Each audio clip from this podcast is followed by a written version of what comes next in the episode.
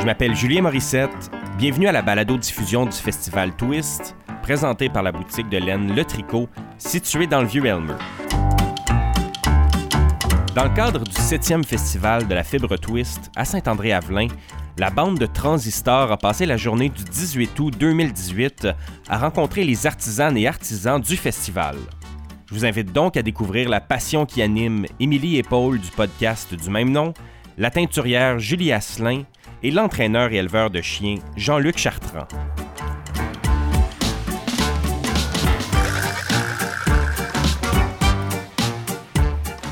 Commençons avec le duo Les Procrastiniteuses, un podcast animé par Tania et Camille. C'est l'animatrice Andrea Martel-Kreitz qui a rencontré tout ce beau monde. Camille et Tania, bienvenue, merci. Deux passionnés de tricot. Vous avez récemment lancé un podcast, Les Procrastiniteuses, avec un S parce qu'elles sont deux. C'est ça. Euh, sympathique podcast où vous vous rencontrez, parler de tricot, euh, échanger, euh, où on peut vraiment développer une obsession et vouloir euh, commencer à fabriquer un paquet de vêtements. Et attention, ça peut créer des obsessions.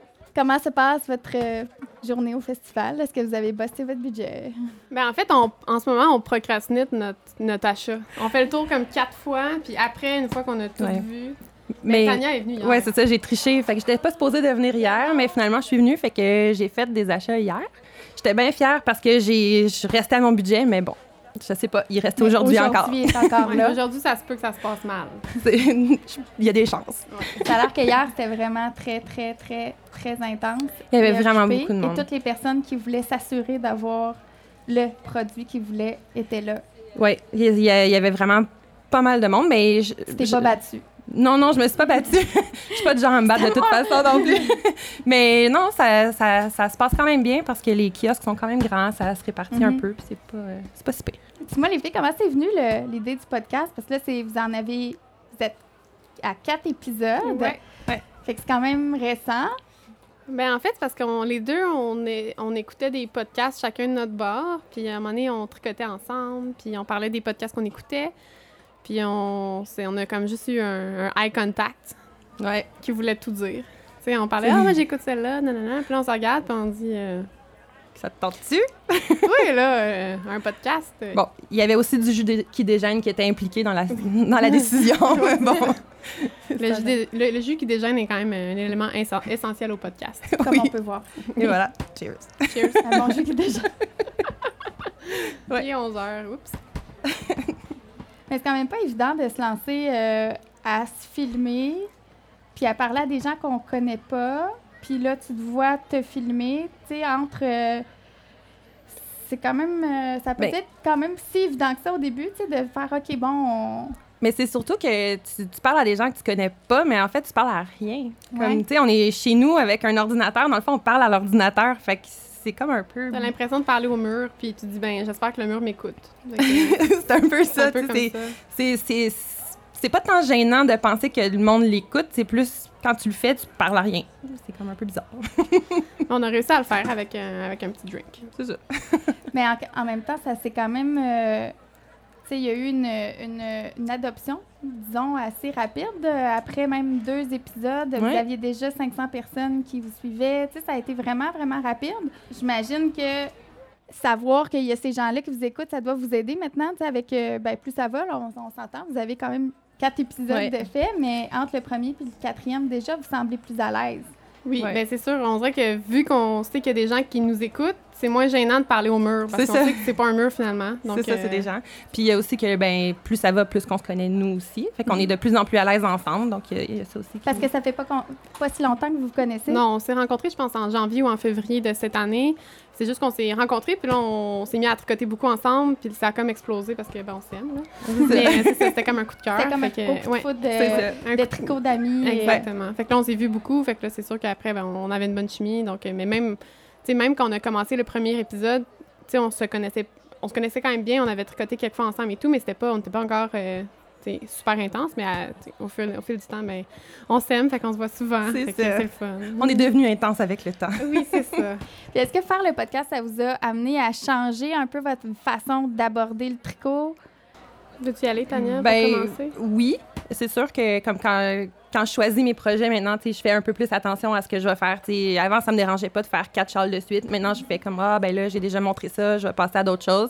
Ça me motive aussi. J'ai de la misère un peu avec les mères de Jersey, mais là, ça me motive parce que je me dis, au prochain podcast, il faut que je montre quelque chose. J'ai fait un épisode où j'avais pas de projet fini, puis j'avais un petit peu honte. Fait que je veux plus refaire ça. ben moi, j'ai pas l'impression que ça a changé mon tricot tant que ça. C'est juste plus le fun parce que je peux montrer ce que je fais, mais j'ai l'impression que je reste pas mal dans, dans ce que j'aurais fait avant parce que je. Je sais pas, on dirait que quand je tricote, je veux pas. Tu sais, je, vais vraiment avec ce qui me tente. Puis j'ai quand même pas l'impression que ça a changé tant que ça. La seule chose qui a changé, c'est que c'est le fun parce que quand j'écris un patron, ben ça me fait comme euh, tu sais des gens à qui le montrer là, dire regardez je, je, vais faire ça puis il va sortir éventuellement donc ça c'est cool aussi mais tu sais je pense pas que ça a changé non plus ma façon de tricoter ou mon rapport au tricot c'est plus peut-être l'ordre dans lequel j'aurais fait les projets qui, qui se modifient un peu mais c'est motivant en tout cas. Puis est-ce que vous tricotez depuis comme toujours? Non. Non, non. Ben, en fait, j'ai appris à tricoter euh, au secondaire. En fait, avant ça, je tricotais des. Je crochetais des trucs. J'étais bien là-dessus, mais je faisais pas de patron. Je faisais juste inventer un petit peu au fur et à mesure. Secondaire, même chose, mais au tricot. J'avais fait comme euh, un foulard ou des choses comme ça. Mais il y a à peu près deux ans, là, je suis, je suis retombée dans le tricot en tombant en amour avec la laine à la maison tricotée. Je me suis rendu compte que c'était dommage le fun euh, tricoter, pas de l'acrylique. Fait que là, je suis devenue complètement folle. fait que là, ça fait deux ans que je tricote 1000 heures par jour, là, parce que j'arrête plus. C'est c'est une. Moi, j'avais essayé de commencer à tricoter euh, comme 2009, quelque chose comme ça, puis ça l'a pas, euh, ça l'a pas collé. J'étais toute seule chez nous, puis ça marchait pas. J'ai laissé ça de côté, puis à un moment donné, euh, j'ai repris ça avec, avec mes colocs avec qui j'habitais à ce moment-là, puis ça l'a décollé en flèche, puis à partir de ce moment-là, c'est ça. Moi aussi, je tricote tout le temps. Ben moi, ça me surprend parce que quand je vous écoute, j'ai l'impression que vous êtes là des pros, puis euh, vous utilisiez plein de termes que moi, je n'avais pas vraiment été euh, en contact avec dans ma vie. Fait que je suis allée euh, faire beaucoup de recherches pour m'assurer que je comprenais qu'est-ce que ça voulait dire du fingering, puis d'autres affaires comme ça. mais c'est C'est de la laine. C'est de la laine. Là, je les écoutais genre, ah, OK, du fingering. Mais quand vous me dites ça, je me dis, OK, ben dans le fond, c'est accessible. Ça veut dire que je peux me rendre à quelque chose de comme, euh, comme euh, ce que vous montrez en pas si euh, longtemps si je me mets à, être vraiment assidue. Mais moi, ce qui, ce qui, ce qui me fascine vraiment, là, c'est à quel point ça a monté vite. Comment vous expliquez ça? Qu'est-ce qui est arrivé? vous connaissez les bonnes personnes? Non, ben, honnêtement, vous êtes trop sympathique. Même nous, on regardait ça monter puis on était comme, ben, je comprends pas. Il y a probablement un gros, un gros facteur chance aussi de peut-être que en même temps, tu sais, je sais pas comment les algorithmes fonctionnent, mais j'ai quand même, j'ai l'impression qu'on a peut-être été chanceuse aussi que tout d'un coup, hop, ça, ça nous a boosté. Fait que là, après, vu qu'on était un peu boosté, ben là, les, abonnés continuent de suivre. Mais ça l'a aussi à donner, tu sais, comme euh, on connaissait Mélina, elle aussi a fait un podcast, Mélina Tricot. Donc, elle, elle a parlé de nous. Euh, après ça, Purlaine en ont parlé dans leur direct. Fait que, tu sais, tranquillement, tous ceux qui étaient déjà podcasteurs ou podcasteuses en ont parlé. Puis là, ça l'a comme monter. Puis ça Paul aussi. Puis Émilie et Paul aussi. On les aime. Oui. Mais c'est sûr que ça aide quand tu as déjà un podcast établi qui te mentionne. Les gens vont dire Ah, ben, je m'en cherchais justement un autre, je vais aller voir. Puis là, finalement, ils trouvent qu'on n'est pas super que ça. Il faut croire qu'on est sympathique. Puis en vous, en vous écoutant, vous parlez de d'autres podcasts aussi que moi, je suis allée voir ensuite pour mieux comprendre puis mieux connaître. Euh, puis là, ben, c'est comme une communauté finalement très serrée, en tout cas qui s'entraide, qui, qui s'entraide beaucoup. Il y a, on dirait qu'il n'y a pas vraiment de compétition. Non. non. Puis c'est aussi, tu sais, comme tu disais, on a l'air pro déjà rapidement, mais c'est un peu ça aussi, c'est les communautés, tu sais, sur, sur, Facebook entre autres, il y a des groupes de tricot où que on échange, on, on partage plein de choses, puis c'est là-dessus que j'ai appris le 90% de ce que je sais. Là. Mm-hmm. Qu'est-ce que vous aimez le plus de faire le podcast? C'est de vous voir? Oui, oui. mais on se voit quand même entre les, les épisodes. Là. Oui, oui. Mais à chaque fois, on se dit tout le temps, euh, à partir du moment qu'on se set une, date, on se dit, OK, on va faire ça telle date, là, t'es-tu dispo? Oui. Là, tout d'un coup, on, on a hâte. Fait qu'on essaie de penser, OK, je vais montrer ça. Puis là, oui, c'est ça. Je sais, je, je, sais pas pourquoi, comme, mais c'est vraiment le fun. Mais je pense que c'est ça. C'est la fébrilité d'être capable de le montrer à des gens, puis de savoir qu'il y a des gens qui l'écoutent, puis qui, mm-hmm. qui aiment ça, tu sais. C'est c'est le fun. Puis la formule que vous, que vous utilisez, c'est quand même très naturel, tout ça. Est-ce que ça a été réfléchi ou vous avez décidé, bon, on le fait, puis la première fois, de la façon que vous l'avez fait, vous vous êtes bien senti? Comment. Euh? Ben, on y avait pensé un peu en se disant, euh, ben, on réinventera, on réinventera pas la roue, ça va être la même formule. On, a fait ça, on est en train de faire ça, puis on va faire ça plus tard. C'était tout le temps un petit peu la, même chose. La seule chose qu'on voulait rajouter, c'est nos, vieux projets qu'on voulait montrer, parce que vu qu'on tricotait depuis un petit bout, ben, on voulait quand même montrer nos, belles affaires. Euh. mais sinon, c'est vraiment, on s'est juste dit, on va faire à peu près ça Puis la seule chose qu'on a réfléchi, c'est qu'on s'est dit, on va racheter le segment de procrastination. Ouais. Puis on voulait dire, euh, qu'est-ce que. Parce qu'on est les deux, on procrastine beaucoup dans la vie, donc on s'est dit, ben, on va au moins racheter ce segment-là, puis ça va être propre à nous. Mais après, le reste est venu vraiment. euh, on, a, on a enregistré. Puis là, on s'est mis. parce qu'au début du premier. Au début des épisodes, on- il y a tout le temps des moments où on coupe, puis c'est un peu des niaiseries, mais c'est parce que le premier épisode, on était tellement pas à l'aise qu'on a coupé dans plein de choses. Fait que là, on s'est dit, bon, on va continuer comme ça.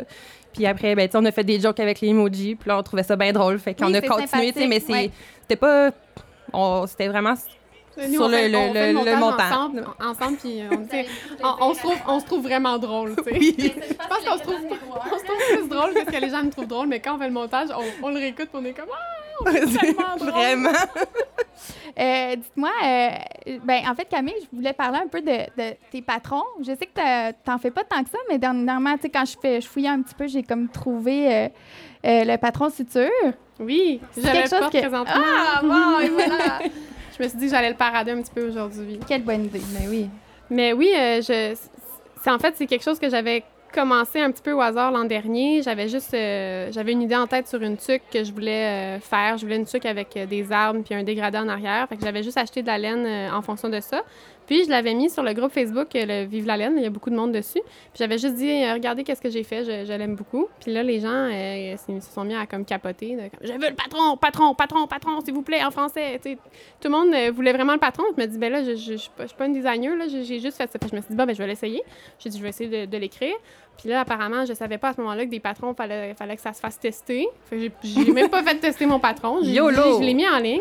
YOLO, comme on dit. Puis finalement, ben, il marchait. là, ouais, il marchait. Mais tu sais, c'est juste une tuque. Fait que c'était difficile de faire un- une erreur dans genre 2000 mailles. là. Euh, puis ensuite, là, euh, là ça, c'est comme, ce patron-là, il a comme super bien pogné. Le monde capotait. Là, je veux faire la tuque à Alaska. Fait que là, euh, mon chum arrêtait pas de me dire fais-en d'autres, fais-en d'autres. Lui, il voyait, tu sais, comme l'aspect business de ça. Tu sais, tout le monde, là, je me disais non, j'ai pas d'idée, j'ai rien. Quand je vais avoir une pas idée. une vraie. Quand je vais avoir une idée, je vais le faire. Fait que là, finalement, l'idée m'est venue comme un an et quelques plus tard du futur. Je me suis dit, ah, j'ai vraiment envie de faire un parallélogramme, un châle avec trois couleurs, avec chacun sa texte, comme son, son motif. Puis là, j'avais ça en tête. Fait que ça, je l'ai tricoté. Puis là, euh, j'ai trouvé des testeuses. Puis là, j'ai dit, celui-là, au moins, je, vais le- je vais le faire tester. Puis euh, fait que ça, je l'ai fait tester, celui-là. fait que là, c'est ça. Fait que là, ça a comme débuté. Fait que là, j'ai eu le suture, puis là, ensuite le bellou. Puis là, ensuite, là, j'en ai un autre euh, que j'ai terminé, que j'ai trouvé mes testeuses, mais que j'ai pas montré encore. Euh, il y a un- il y a- les gens ont vu un début sur mon Instagram, là, mais... mais c'est ça. Fait que, fait que là, ça, ouais, c'est sûr que là, ça, ça me tente, mais je vais continuer à tricoter des patrons des autres parce que Ouais. j'adore tricoter les patrons des autres. Il y a trop de beaux patrons qui existent pour que je fasse juste du design. Je, ça marcherait pas pour moi. J'ai vraiment besoin de, de tricoter autre chose. Ouais, c'est euh, comme un monde infini de possibilités. Ouais. ouais. Des fois, je me perds là-dedans. Là. Je pars, je regarde les patrons, je peux passer des heures, puis je me rends pas compte que ça fait genre trois heures que je regarde les patrons. J'ai mis 200 pa- dans mes favoris, puis je me dis, Page Quand est-ce que- 121 du hot page. Genre. rendu loin. comme, quand est-ce que je vais avoir le temps de tricoter À vous, tout tes ça? préférés? Oui. Oui, Camille Descoteaux.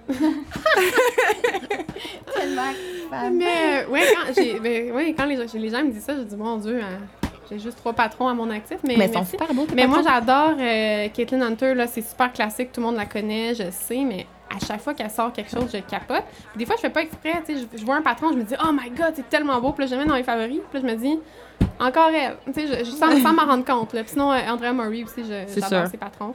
Euh, Moi, sinon, ben, j'ai pas essayé encore les patrons de Marie-Christine Lévesque, là, mais euh, c'est à, c'est à, à- à faire parce que je trouve ça vraiment beau ce qu'elle fait. Ils sont vraiment le fun à tricoter aussi. Euh, oh, les mêmes que Camille, pas mal, mais sinon, j'ai aussi un très gros crush sur Steven West, puis euh, Qui est très, très, très, très, très coloré. qui est vraiment très coloré, mais tu sais, il y a moyen de faire ces choses moins colorées, mais... Pas toi. Moi, je... Ben, oui, mais... Toi, t'en mets plus. Lui, je l'aime de même. Puis euh, Suzanne Summers aussi, euh, que j'aime énormément. Pour les mêmes raisons, elle aussi, elle est vraiment super colorée, puis elle fait beaucoup de brioche, puis c'est pas mal ce que je préfère tricoter. Donc. Qu'est-ce qu'on peut vous souhaiter pour le podcast? Ben, que ça continue comme. On n'a pas de grosse Ouais. ambition par rapport à ça, là. On, on a juste du fun, euh, tu sais, c'est pas. euh, On go with the flow, Ouais, comme on go dit. with the flow. euh, Ouais. Nous souhaiter juste que ça continue, que les gens qu'on- ils se désabonnent pas, mettons. Le plus- mon plus gros souhait. Puis qu'on puisse continuer à faire ça pendant euh, plein d'épisodes. Vraiment là. Longtemps. c'est. On va continuer, là. On va continuer à en faire. On aime vraiment ça. Donc, euh, idéalement, c'est que ça continue pareil. Merci les filles. Merci. C'était Tania et Camille du podcast Les Procrastiniteuses. On vous invite à les suivre sur YouTube et Instagram. Je vous présente maintenant un homme fascinant qui partage sa passion pour les chiens de berger avec son épouse, Michel Côté. Andrea Martel-Kreitz rencontre Jean-Luc Chartrand. Jean-Luc Chartrand, Oui, bonjour. tu es entraîneur et éleveur de chiens de berger avec ta conjointe Michel Côté depuis plus de 10 ans maintenant. Vous avez ensemble une bergerie, la bergerie de Falco. Comment est née cette passion des chiens, mais plus particulièrement encore des chiens de berger? Alors, la bergerie de Falco, on va tout de suite préciser que ce n'est pas une production ovine. On ne produit pas, on ne fait pas de lait, on ne vend pas d'agneaux. On a 44 brebis exclusivement pour entraîner des chiens de berger.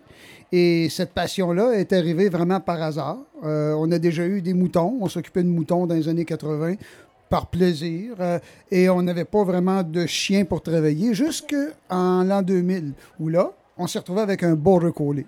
Alors, un border collie, les gens ne connaissent pas ça, c'est le petit chien noir et blanc dans Babe qui euh, qui est pas très, très gentil, mais qui rassemble les moutons. Nous, on n'avait pas acheté un chien de berger, on n'avait plus de moutons, on avait trois enfants, on était enseignante, en- moi enseignant, ma femme enseignante, et euh, on se retrouve avec un chien qui est un chien de berger. Après euh, huit mois avec le chien, on avait tout montré ce qu'on montre à nos chiens d'habitude, la balle, le bâton, le frisbee. Mais ce chien-là, il n'était pas tuable.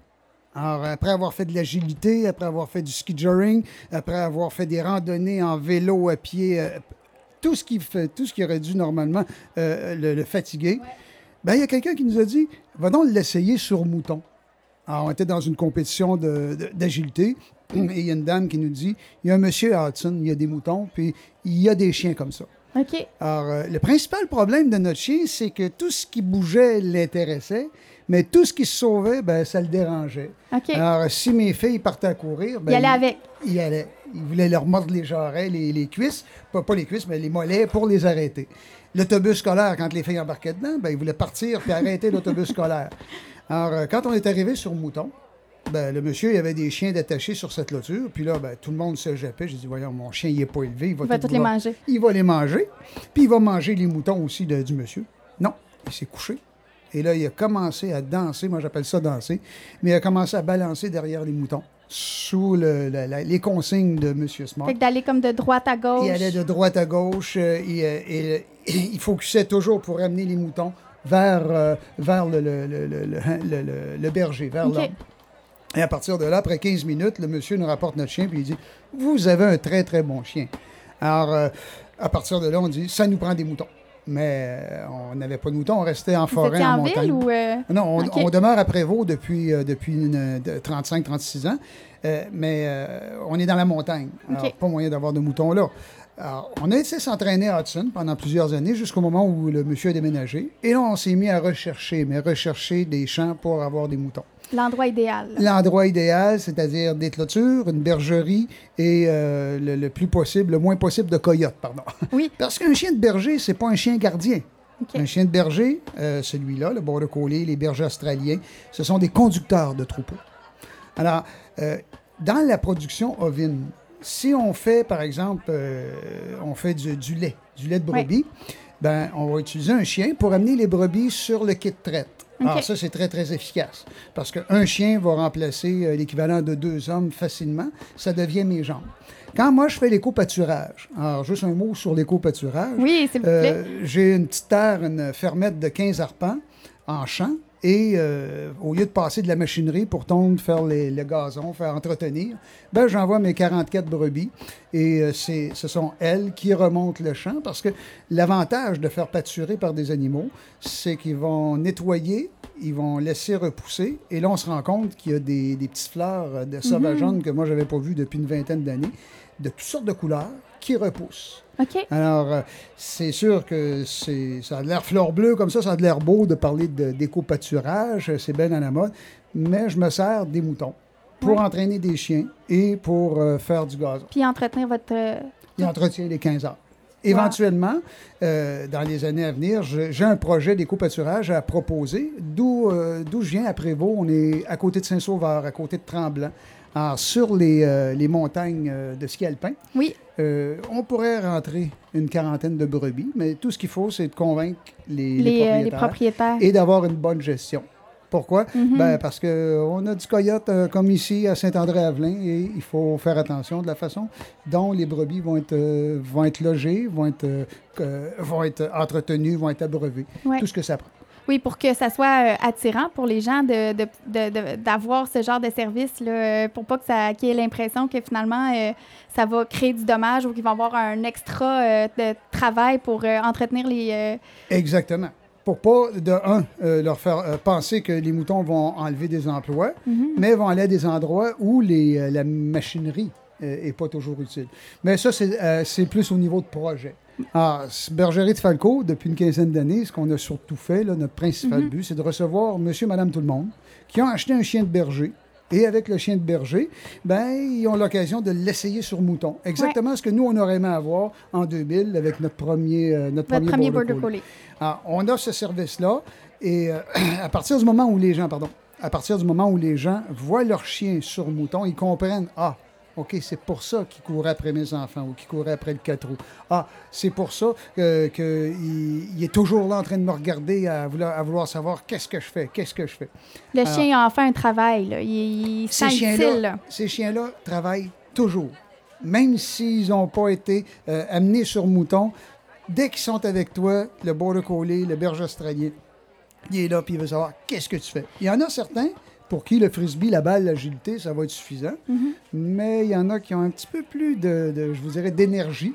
Et à partir de là, ben, quand on les voit sur mouton, oups, on comprend tout, tout ce qui peut les exciter, tout ce qui peut les stimuler. Ouais. Puis dis-moi, vous, vous devez avoir. Donc, vous avez des gens qui viennent chez vous parce qu'ils ont des, des border collies, parce qu'ils ont des chiens de berger, puis ça leur permet de mieux entraîner leurs chiens, de comprendre un peu mieux ces chiens-là, de faire une meilleure équipe. Mais j'imagine qu'il y a aussi des gens qui vous approchent parce qu'ils cherchent des chiens de berger. Est-ce que vous faites? Est-ce que vous élevez? Est-ce que. Euh, Nous, à la bergerie de Falco, on on n'est pas vendeur, on ne produit pas ça. de border collie. Alors, on prend même pas les border collie en rescue. OK. OK, les, les- les chiens dont les gens euh, essaient de, de- de- de- Bon, au lieu de le faire, de, de le faire, de le détruire, on va essayer de le remettre et de le donner à quelqu'un d'autre. Ouais. Les SPCA font ça et elles le font très bien. Nous, notre philosophie, c'est de travailler entre la relation euh, du maître et de son chien. C'est le seul endroit où on peut arriver. Euh, souvent, des gens vont nous arriver avec un chien qui est médicamenté. Le Ah ouais, hein? vétérinaire va donner des médicaments parce que le chien est trop anxieux, le chien est trop énervé à un moment donné, le mouton devient son médicament. Parce que le chien Wow. travaille tellement bien, le, le chien est tellement focusé dans son travail que le maître comprend que, oh, pardon, il m'écoute. Je lui dis de se coucher, il n'a pas pris son médicament, il se couche. C'est sûr, se coucher devant, euh, sur un troupeau, pour lui, c'est une commande qui a du sens parce que les moutons sont en sécurité, son maître les comprend. Mais attention, les gens n'ont pas besoin d'acheter une mouton. Les gens ont juste besoin de comprendre comment leur chien fonctionne. Et après un test d'instinct, ça se fait entre 5 et 10 rencontres pour être capable d'en faire une activité qui, euh, qui devient de plus en plus populaire. Wow. Parce que si on regarde au Québec, on n'a pas encore de réseau de compétition. Ça aussi, c'est quelque chose qui est dans les, les projets à venir. Mais quand on parle de compétition, une vraie compétition de border collie, comme il y a en Ontario, comme il y a en Nouvelle-Angleterre, euh, comme il y avait à Kingston la semaine dernière, c'est c'est vraiment le- les- les- c'est comme la ligne nationale, là, si on veut. C'est La crème de la crème, là. Exactement. Alors, nous, ce qu'on veut, c'est probablement faire des compétitions fermières. Aujourd'hui, ici au festival, Oui. euh, dans les démos, vous pouvez voir euh, deux de, de- des gens qui étaient des élèves, mais qui sont devenus des amis. Et ce qu'on cherche, c'est pas un chien qui est performant, un chien qui, euh, qui, qui va être super dressé.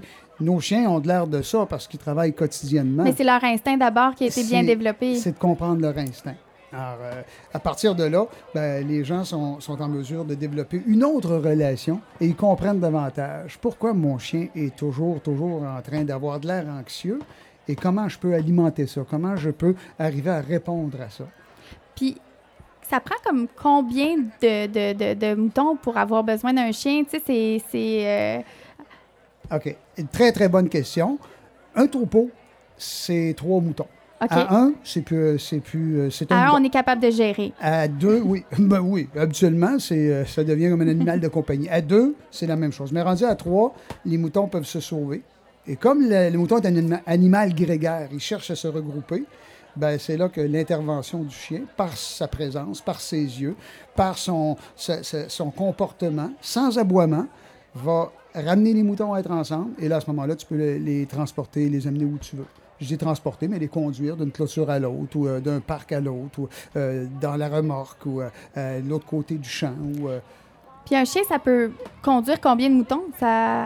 Un border collie de, entraîné, là, disons à partir de 3-4 ans, va, aller, va être capable de mener un 300 moutons. Alors, 300 moutons, même si les moutons n'ont jamais vu de chien, au départ, c'est sûr, ça va demander une prise, prise en charge du troupeau, mais dès que le troupeau va se mettre à bouger, Sauf qu'un chien qui travaille quotidiennement avec 300 moutons, les moutons voient arriver le chien et tout de suite, ah, OK, on s'en va pour la tonte. Ah, OK, on s'en va pour euh, euh, le, troisième champ pendant qu'on va faire le fumier dans le premier champ. Mais ici au Canada. C'est docile comme ça, là. Ah, ben oui. Ben oui, parce que les moutons, eux, sont, ce sont des proies, des proies qui sont tout à fait en sécurité quand on leur donne ce qu'elles ont besoin de l'eau, du foin, un peu de grain puis beaucoup d'amour. Oui, parce que ça, vous en donnez beaucoup. Là. Vous aimez tellement ça, ça paraît. Là. Bon, ben, t'es bien gentil, mais euh, disons que les moutons, c'est ma deuxième carrière. Sauf que là, je suis, avec ma barbe, tout ça, je suis, euh, on est rendu grands-parents, ma femme et moi. Mais nos moutons, c'est, comment je vous dirais, c'est une partie, c'est notre famille, c'est notre famille actuelle à la bergerie. Vous me disiez que c'était votre plan, votre projet de retraite, là, vraiment, là, là, là. Euh. Oui, moi, je suis un enseignant. J'ai fait 36 ans d'enseignement jusqu'au mois de juin dernier. Et la semaine prochaine, les écoles recommencent cet été, c'est un été normal, mais la semaine prochaine, quand tout le monde va repartir, puis que moi je vais être en train de faire des clôtures là, pour euh, les champs d'entraînement à la bergerie, euh, là, je vais probablement réaliser que j'ai fait un bon choix de, de, pouvoir passer les, les, prochaines années avec, euh, avec ces petits animaux-là, mes chiens puis mon épouse. Ah, c'est vraiment beau. Merci beaucoup. Oui, ben c'est moi qui te remercie, André. Non, ça a été vraiment plaisant. Merci beaucoup. Ça a été une belle rencontre. Pour en savoir plus sur les activités, ateliers et événements organisés par Jean-Luc et Michel, visitez le site de la bergerie de Falco, labergeriedefalco.ca. Les entrevues que vous entendez ont été présentées devant public au Festival Twist, à bord de notre studio de radio mobile qui a des allures de food truck. Il y avait une foule devant nous pour notre entretien avec la teinturière Julie Asselin. Julie est ici avec un gros fan club, c'est vraiment le fun.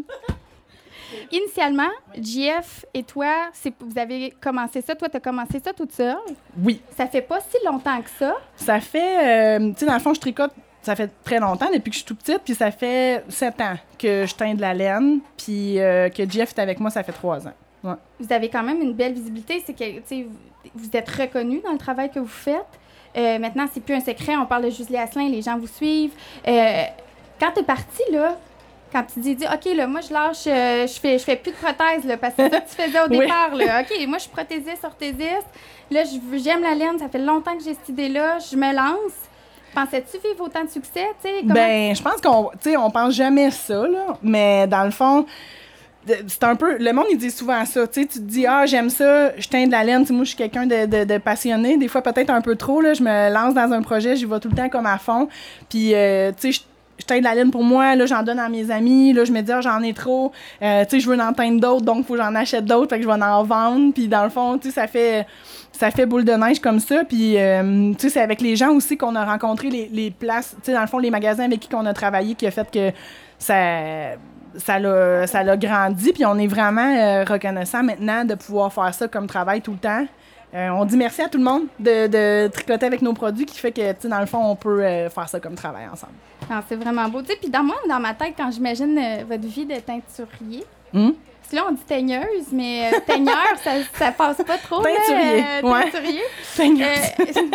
J'ai comme, tu sais, une image un peu peut-être trop léchée, puis vraiment zen, puis vraiment trop influencée par Pinterest, tu sais, ah. dans ma tête. Est-ce que vos journées ont vraiment l'air de ça? Tu sais, je pense aussi, comme tu sais, les, ben, les réseaux sociaux, autant que ça a comme une, une, grande importance dans le sens que, tu sais, on peut connecter avec tout le monde puis ça fait qu'on a mhm. une communauté plus grande. Aussi, euh, tu sais, il y a tout ce phénomène-là, pas juste dans la laine ou dans le crafting, mais, tu sais, euh, que dans le fond, que les réseaux sociaux, on voit juste les, les beaux côtés. Tu sais, puis là, tu te dis, ah, tout va toujours bien puis c'est vraiment merveilleux. Mais on, nos journées sont vraiment dures.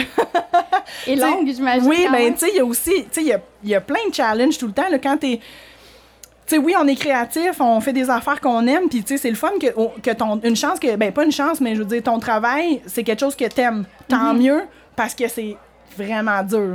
Fait que, tu sais, dans le fond, ça. Tu sais, ça. Ça l'allège ça. Oui, on est content, puis je l'échangerai jamais, mais. Euh, mais au final, la portion créativité apprend c'est pas, euh, c'est pas ça qui prend finalement le plus gros de vos journées, Ben, quasiment là, pas, tu sais, c'est ça. parce que, tu sais, dans le fond, quand on réfléchit à ça, tu sais, la, la teinture de la laine, c'est une petite partie. Oui, il nous, pour nous aussi, il y a le fait que, tu sais, on travaille avec des producteurs, puis des moulins, puis tout ça, puis on conçoit aussi les fils avec lesquels on travaille. Fait que ça, c'est une partie créative. Mais, tu sais, il y a toute la, par- la partie aussi, euh, tu sais, bon, ben là, le, le- tu sais, justement, le stock de laine, faut qu'il arrive au bon temps. Tu sais, faut, tu sais, faut gérer des, des inventaires, répondre à des courriels, Il s'assurer que tout logistique, là. bien, euh, tu sais, faire du shipping, remplir des boîtes, puis quand aussi, euh, tu sais, avec tout ça, faut que tu sois prête à faire n'importe quelle étape. Tu peux pas dire, Mhm. Ah, moi, je ferai pas ça. Mais s'il y a quelque chose qu'il faut qu'il parte, ça l'arrive, c'est, ça fait là, là. now. Ouais, c'est ça. Peu importe quoi, t'es- C'est, ça qu'on fait. c'est fantastique. Euh, Dis-moi, euh, on parlait de réseaux sociaux entre la première, les premières années où vous avez commencé, puis maintenant, c'est sûr qu'il y a eu un gros Mm. boom. Instagram a vraiment pris beaucoup de place. Est-ce que tu vois qu'il y a eu un changement justement, dans dans l'approche, puis est-ce que tu trouves que ça apporte, c'est quelque chose qui est comme important dans... C'est, sûr. Puis moi, mettons, comme les. Nous, notre approche qu'on a, les réseaux sociaux, on se sert pas de ça. euh, J'espère que ça transparaît. mais on s'en sert pas pour. euh, tu sais, moi, en tout cas, je le prends pas comme un outil de vente, là. Puis dire, genre, là. nos nouvelles, nos nouvelles affaires, puis on fait ça. Tu sais, m- moi, mon but, notre but quand on pose des choses, puis qu'on partage des affaires, on aime le tricot, on aime Mhm. qu'est-ce qu'on fait. Puis, euh, dans le fond, c'est qu'on... Tu sais, on, on- quand on travaille, on pense aux, aux- aux gens qui tricotent avec nos laines. Moi, je me dis, bon, qu'est-ce qu'on fait avec ça? Comment qu'on peut inspirer les Oui. gens? Puis, dans le fond, c'est ça qu'on veut faire. Tu sais, avec ça les réseaux sociaux. J'aime ça font. inspirer les gens, puis là on voit qu'est-ce que les gens font, puis on sais pour nous la communauté c'est super intéressant, puis j'aime ça pouvoir jaser avec le monde puis puis connecter. Euh, là, l'automne approche. Oui. J'imagine que ça doit être vraiment. euh, quand- moi, quand je m'imagine, euh, bon, le monde du tricot, j'ai comme l'impression que l'automne, c'est comme la grosse saison. Oui. Je me trompe-tu? Mais tu sais dans le fond ben pour nous là comment ça Ouais. fonctionne? Moi dans ma vie de tricoteuse, oui, l'automne c'est une grosse saison parce que c'est tu sais là tu te dis ah je veux porter toutes les chandails puis je veux faire toutes les affaires, mais pour nous, mettons pour l'entreprise, Ouais. quand que c'est le gros temps, tu sais dans le fond c'est avant l'automne parce que Oui. quand c'est rendu l'automne, c'est déjà C'est fini. fini, là. Fait que c'est comme, comme l'été qui, est- qui Ouais. est crazy. Puis là, à l'automne, ben dans le fond, c'est là qu'on qu'on enjoy tout le... Parce que là, tout le gros travail Il est fait, est ouais. fait. Là, c'est vous profitez de. Ouais. de, de, de, de voir tout ça. produits. Oui, c'est ça, Parce qu'un exactement. produit, avant d'être. euh, quand vous pensez à créer un produit, c'est pas euh, trois mois d'avance. Là. Non, mais c'est ça, comme je te Le disais, processus est long. tu sais, nous, on a, on a deux aspects. Mettons, comme quand on fait des laines, tu sais, de- d'avoir une idée d'un nouveau fil, tu sais, c'est- c'est deux, trois ans avant que le fil soit prêt, parce qu'on fait plusieurs samples, rechercher les Mhm. producteurs, les fibres qu'on va utiliser, comment on va le faire, tout ça. Pour les couleurs, des fois, euh, des, des fois peut-être pas, mais il y a certaines couleurs que ça, ça peut être c'est pas que c'est planifié un an d'avance, mais mettons, on fait toujours des nouvelles choses, on essaie des nouvelles affaires, puis là, on va dire, ah, ça, ça, ça, ça va fitter plus avec qu'est-ce qu'on veut faire pour telle saison. Puis des fois, ça, on fait d'avance. Des fois, plus proche du temps, on, on rajoute des petites choses qu'on veut mettre là-dedans, mais on, pour, euh, pour que ça fonctionne bien, il faut être organisé. Fait que Ouais. on pense à ça d'avance, ouais. Puis ça, c'est-tu quelque chose que vous avez appris? Euh... Oui, oui. Fait que C'était-tu inné chez toi, cette organisation-là, planification, tu sais, pour pouvoir Ben, avoir. euh, Fait que moi, dans le fond, tu sais, quand. En tout cas, je pense que ça m'a sauvé, là. Mais, tu sais, quand t'es une personne créative, t'as souvent de la misère, comme à. Tu à placer tes affaires puis à, à mettre tes, tes idées en ordre puis c'est pour c'est ça qui fait que t'es créatif mais euh, merci papa Euh, mon père il est, il est très mathématique puis tout ça puis j'ai ce côté là aussi fait que Ouais. une chance Euh, puis tu pour la teinture c'est très euh, c'est très scientifique mathématique tout ça c'est quelque chose qui m'intéresse fait que ça, ça- c'est. Tu ça me sauve beaucoup dans cette, dans cette affaire-là. Puis, qu'est-ce qui arrive, c'est que oui, tu sais, c'est- créatif, puis on fait des, des belles choses, puis tout ça, mais quand c'est ton travail, ben, il faut aussi que tu sois comme vraiment organisé. Puis, comme je te disais, ben, tu sais, je l'étais vraiment moins, puis là, t'as pas le choix de l'être parce que sinon, euh, ben, comme je te. C'est ça qui fait que tu trouves que c'est le fun. Oui. Tu sais, dans le fond, c'est d'être organisé qui fait que tu. euh, subis moins. euh, de pression, puis Ouais. tout ça. Fait que, tu sais, c'est ça qui fait que, que c'est le fun. Ouais. Oui, Mm. parce que la vie d'entrepreneur, euh, c'est pas. euh, c'est- L'idée d'être entrepreneur, puis là, quand tu le vis, après, Ouais. on est ailleurs, là. On n'est pas dans. T'es pas toujours dans du plaisir pur de faire Ah oui, là, aujourd'hui, je fais quelque chose. Tu sais, c'est- il y a- c'est ça. 75% qui est dédié à des tâches connexes de gestion, tu sais. Puis je pense qu'on pense pas souvent à ça, tu sais, tu vas dire ah je fais des, des belles petites couleurs, tu sais, puis on tripe, puis oui c'est, oui c'est vrai, puis c'est une partie de no- notre travail puis tout ça, mais il y a comme tellement d'autres choses qui viennent autour, puis comme je te disais c'est que tu sais, si tu, si tu veux trouver ça le fun, faut pas que tu sois stressé, puis pour pas être stressé, faut que tu sois organisé. Fait que là, pour trouver vos produits, il y en a. Vous êtes vraiment partout, là. Euh, Il y en Pas a. ben, par- pas, pas partout, mais quand même. On peut vous trouver dans beaucoup de boutiques, pas juste Mhm. au Québec. Oui, ben comme tu sais dans le fond quand je réfléchis à ça, c'est que tu sais on n'a pas fait qu'on est encore une petite entreprise. Des fois je trouve ça drôle parce que tu sais quand quelqu'un me dit ça, ah vous Oui. êtes partout, moi je suis comme ah mais on n'en fait pas tant que ça. Mais tu sais dans le fond on, on là notre production est comme au, au maximum, mais qu'est-ce qui arrive c'est que dans le fond on travaille avec peu de gens mais qui sont placés comme à, à des endroits Bon, stratégiques oui, où ah ouais. Tu sais, dans d'autres pays. fait que dans le fond, comme je pense que, ça a peut-être l'air plus gros, mais c'est qu'en dans le fond, on est bien entouré, puis on a, on a tra- on travaille avec les bonnes personnes, on a eu comme les bonnes opportunités de travail, puis tout ça, puis euh, c'est sûr que c'est le fun pour ça, parce que ça nous permet d'avoir une bonne visibilité. ouais. Oui, puis en même temps, ben, ça veut juste dire que vous avez comme trouvé la bonne recette pour être Mm. efficace, puis d'avoir la bonne quantité, mais de pas être non Ouais, plus euh, fois, on- surchargé. Si tu me dis que tu sens pas que c'est trop- tant que ça, ça veut dire que vous avez comme trouvé une bonne façon d'organiser votre temps pour. Ouais, puis je pense aussi, tu sais, quand tu essaies de pas être trop chargé de travail, Ouais. ben aussi, tu sais, ça fait un meilleur job, là. Faut, oui, faut oui, oui, ça euh, c'est sûr. Là, mais, Il y a comme hum, un moment où si, si t'as pas assez de gens versus. Je vais mettre un, je vais mettre un bémol. Pour être arrivé à ça, on a passé par des temps très difficiles, OK? Ça n'a pas toujours été de même. Non, j'imagine. Il y a pas, je connais peu d'entreprises qui vivent pas de moments euh, névralgiques. euh, Ouais. Ça va moins bien. Il faut qu'on Mm. prenne- faut qu'on fasse des choix. Il faut, faut qu'on dise non. Ouais. Tu sais, ça, Ouais. c'est difficile aussi comme entrepreneur. Mais ça fait vraiment des- du bien. Oui, parce qu'après ça, c'est difficile de le dire, mais après ça, tu Ouais. es content finalement d'avoir dit non parce que, OK, je me suis respectée. Puis peut-être, tu sais, c'est un, un, un- un pied un peu sur le frein, mais pour mieux revenir après, j'imagine aussi, là. Mais c'est comme. Mais c'est aussi que, tu sais, dans le fond, c'est un souci aussi du travail bien fait puis tout ça parce que, ouais. Mm. Merci, Julie. Yay! On termine ce balado du Festival Twist avec Émilie et Paul, deux passionnés de tricot qui ont plus de 20 épisodes de podcast sur leur chaîne YouTube depuis deux ans. Voici leur entretien avec Andrea Martel-Kreitz. Moi, je suis vraiment contente, les filles. J'avais hâte de vous rencontrer euh, en chair et en os. Émilie, toi, tu es Oui. agente administrative Yes. de jour, mais euh, une tricoteuse. euh, De soir et de, De fin soir et de de semaine. fin de semaine. Tricoteuse Ouais. de nuit. quand elle de travaille, ben, elle pense à ça aussi. Ben, je tricote sur mon heure de dîner pendant mes pauses, là. Fait que tout euh, le temps euh, que je peux euh, dédier à ce tu le fais. passe-temps, je le fais. Et. Paul, toi, tu es illustratrice. Et tu teins aussi de la laine Oui. sous le nom de la compagnie Laine Urso Exact. Yarn Co. Exact. Vous êtes toutes les deux mamans aussi. Oui. Puis j'ai comme cru comprendre que la maternité, ça a comme été un moment assez important dans la naissance de votre amitié. Oui, un petit peu, hein. C'est, Ben ben, en fait, c'est ça. On s'est, euh, on s'est rencontrés plus sur Instagram. C'est moi, là, qui a fait les premiers pas. Je trouvais qu'elle faisait des beaux projets. euh, fait que c'est ça, je l'ai suivie. Puis, euh, dans le fond, notre première rencontre, ça a été la, la veille de mon accouchement de mon fils, qui est le plus jeune des deux, euh, de mes deux enfants.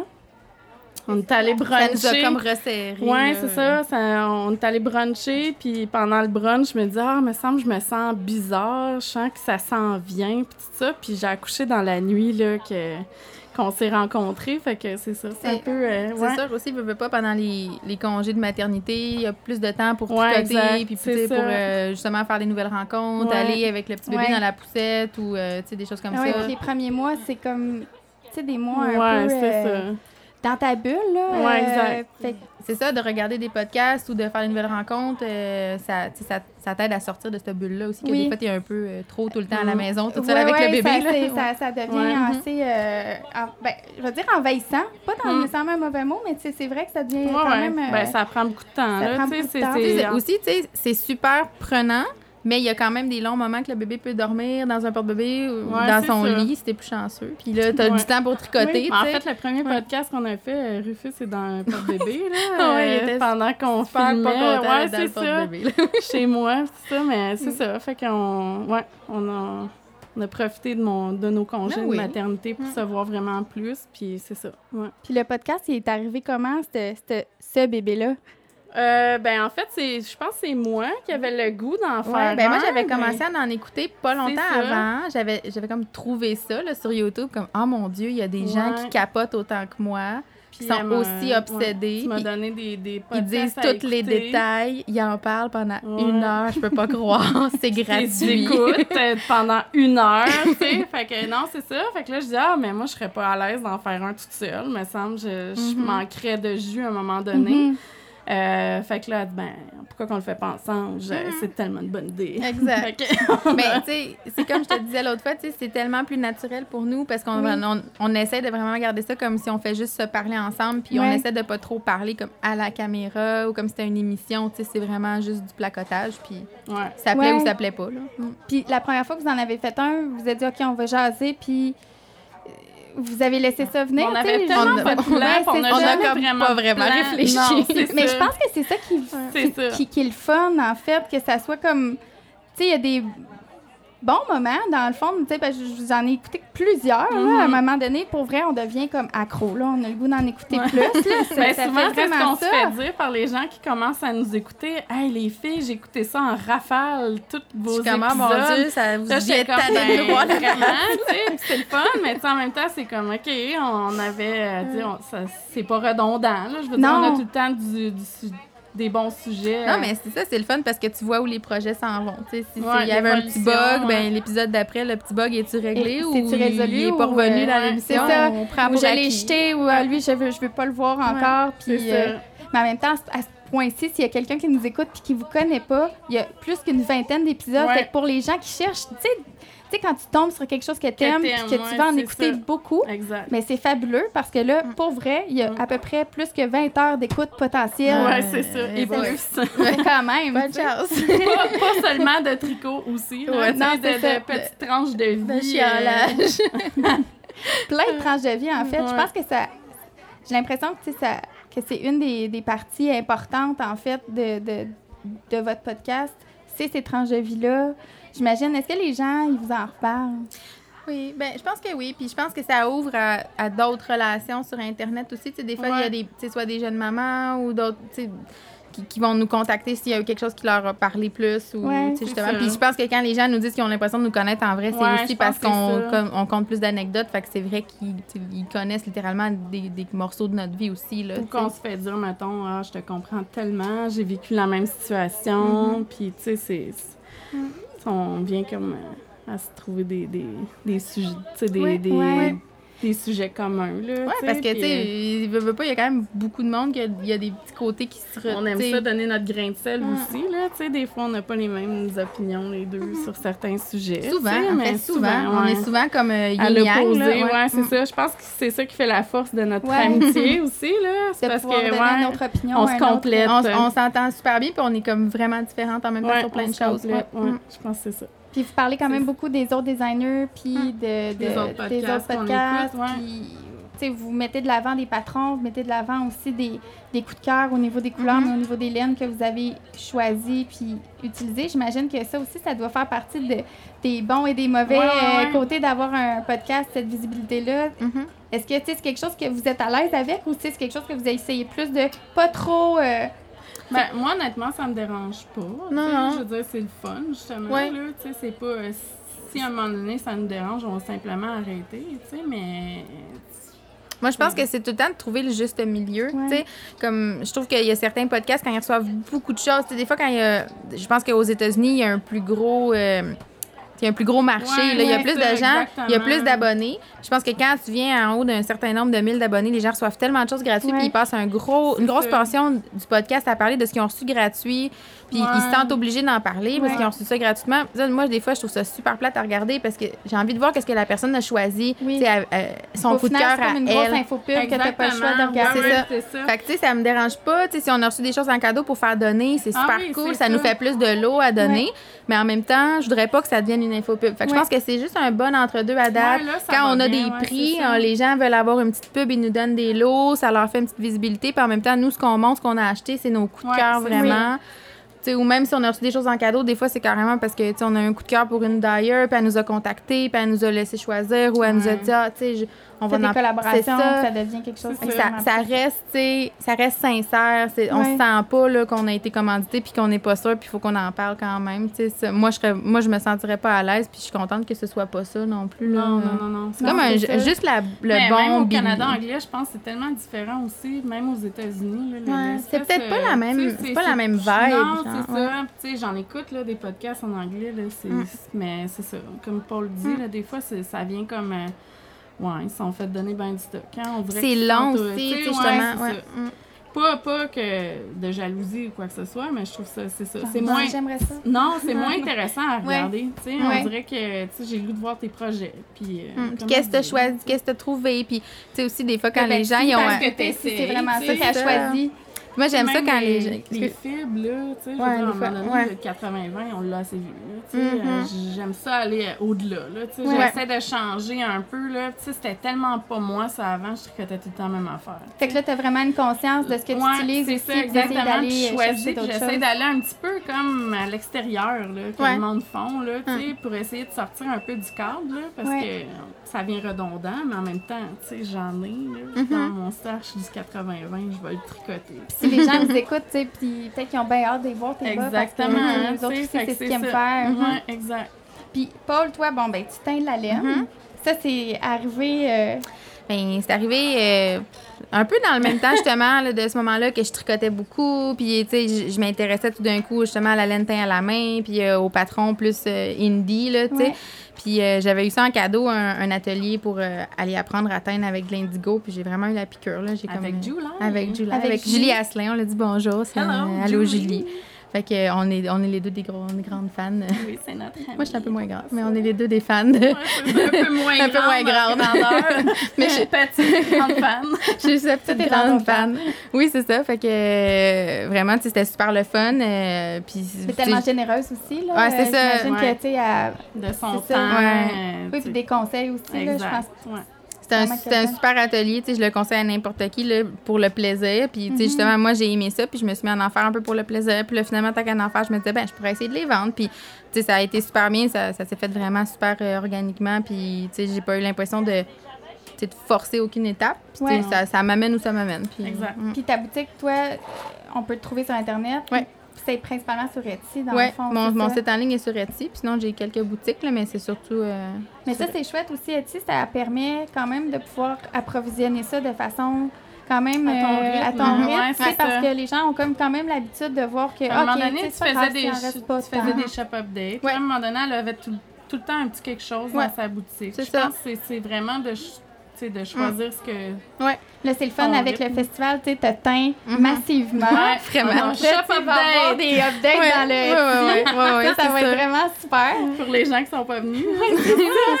Vends pas tout. C'est tellement beau, là. Les couleurs sont vraiment, vraiment Merci. belles. Là. Moi, je suis tombée en amour je- avec... euh, Je suis comme sa, sa fan numéro. Moi, je me suis dit, je vais aller comme l'encourager. Je trouve ça trop beau. Merci beaucoup, les filles. Vous Hey, êtes merci. vraiment sympathiques. J'ai vraiment aimé ça. Oui, merci. merci. beaucoup. Suivez Émilie et Paul sur Instagram et écoutez leurs épisodes sur leur chaîne YouTube Émilie et Paul. C'est ce qui met un terme au premier podcast du Festival de la Fibre Twist, présenté par la boutique de laine Le Tricot dans le Vieux-Elmer.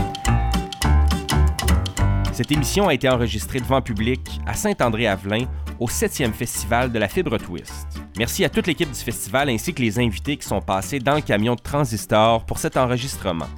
Si vous comprenez bien l'anglais, je vous invite à écouter l'autre épisode du podcast du Festival Twist avec la directrice générale du festival Amélie Blanchard, Diana Walla, Lorraine Weston et la ferme Heritage Livestock Canada. Merci à Andrea Martel-Kreitz à l'animation et à Steven Boivin à la technique. Je m'appelle Julien Morissette. Merci d'avoir été à l'écoute.